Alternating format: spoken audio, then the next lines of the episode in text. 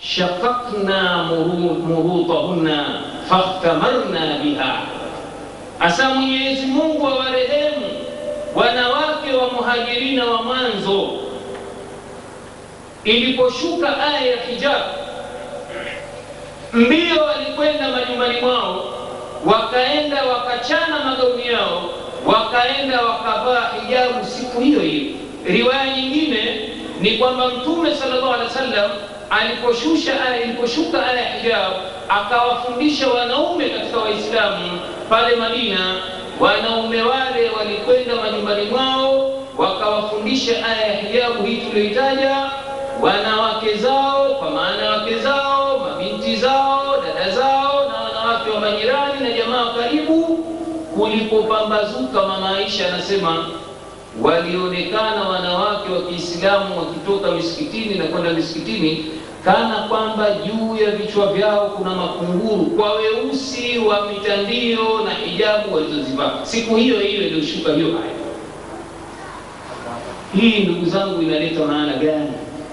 Ndio pale mama Aisha aliposimulia wanawake wa Kiansari vile vile, anasema sijaona watu wa kweli wa imani wa kweli wa Qur'ani kama wanawake wa Kiansari. Pia amewasifia ndio wakataja kisa hiki katika riwaya nyingine kwamba iliposhuka aya ya hijabu, waume zao wakenda wakawafundisha siku ile ile usiku wake, wana watoto wa kike. Siku kulipopambazuka, wamekutwa wanawake wa Kiislamu tayari wanatekeleza aya ya hijabu. Nini maana ya maneno haya, ndugu zangu katika imani? Ni maana ya maneno haya yanaashiria nguvu za imani walizozipata kutokana na ukweli wa kuijua kwamba Qur'ani ni kitabu cha kweli kilichokuja kwa Mwenyezi Mungu kutoka kwa Mwenyezi Mungu, na wanatakiwa kifuate, na watakapokifuata basi watarehemewa, Mwenyezi Mungu atateremsha rahma juu yao. Ndugu zangu katika imani, Qur'ani ni kitabu ambacho hakikuacha nyanja ya maisha ya mwanadamu ila imeelezea, imeweka mwongozo tangu uhusiano baina ya mtu na mkewe. Kwanza, namna ya kuunda uhusiano huo, Qur'ani na Sunna imeweka wazi. Nasema Qur'ani na Sunna kwa sababu Qur'ani ndiyo iliyotoa kibali cha kupatikana sunna kwa kauli ya Mwenyezi Mungu Subhanahu wa Ta'ala, wama atakum rasulu fakhudhuhu wama nahakum anhu fantahu, analowapeni Bwana Mtume lichukueni na analowakatazeni liachane nalo. Kwa hiyo Qur'ani pamoja na sunna imeweka mwongozo kwa mwanadamu namna ya kuunda familia,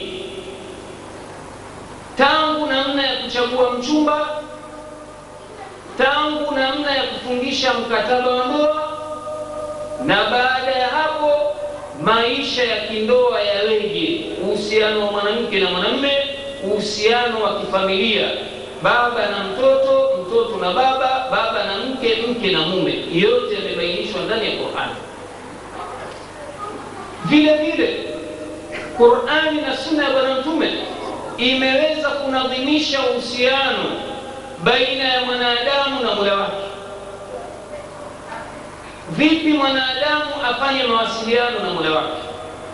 Kwanza kabisa, mwanadamu ametakiwa ajenge mahusiano ya Mwenyezi Mungu katika ibada peke yake, asiabudiwe na chochote, na ndiyo kazi walizokuja nazo mitume wote takriban.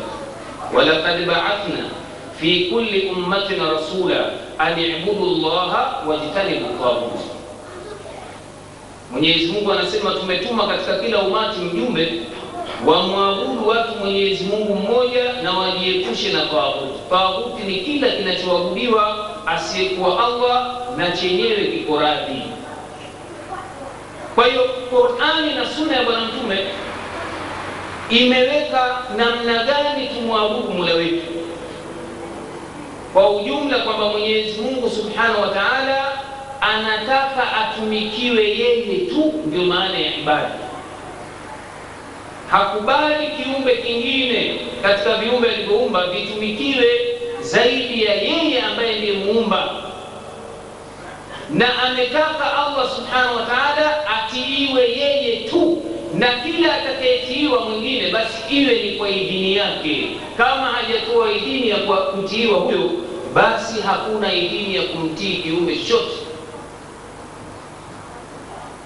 Ndio pale Mwenyezi Mungu alipotoa amri ya jumla ya kuatii Mwenyezi Mungu na mtume na viongozi miongoni mwetu, akasema wa atiu llaha wa rasula wa ulil amri minkum, watiini Mwenyezi Mungu, mtiini Mwenyezi Mungu, mtiini mtume wake na kiongozi miongoni mwenu.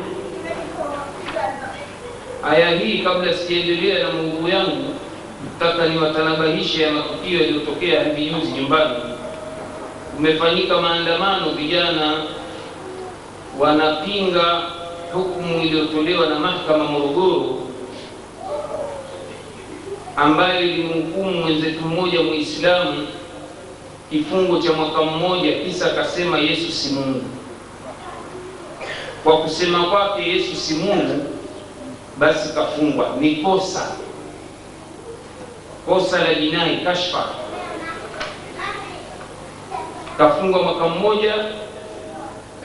Yalikuwa ni mambo ya uonevu wa dhambi, kwa sababu katiba ya jamhuri na katiba za jamhuri za ulimwengu mzima zimeweka wazi kwamba mtu ana uhuru wa kuabudu anavyotaka, ana uhuru wa kueleza itikadi yake anavyotaka, ana uhuru wa kushawishi mtu yoyote akaingia katika itikadi yake. Iwe vipi leo mtu akisema Yesu si Mungu afungwe, yule asemaye Yesu ni Mungu aachiwe, aishi kwa raha kabisa?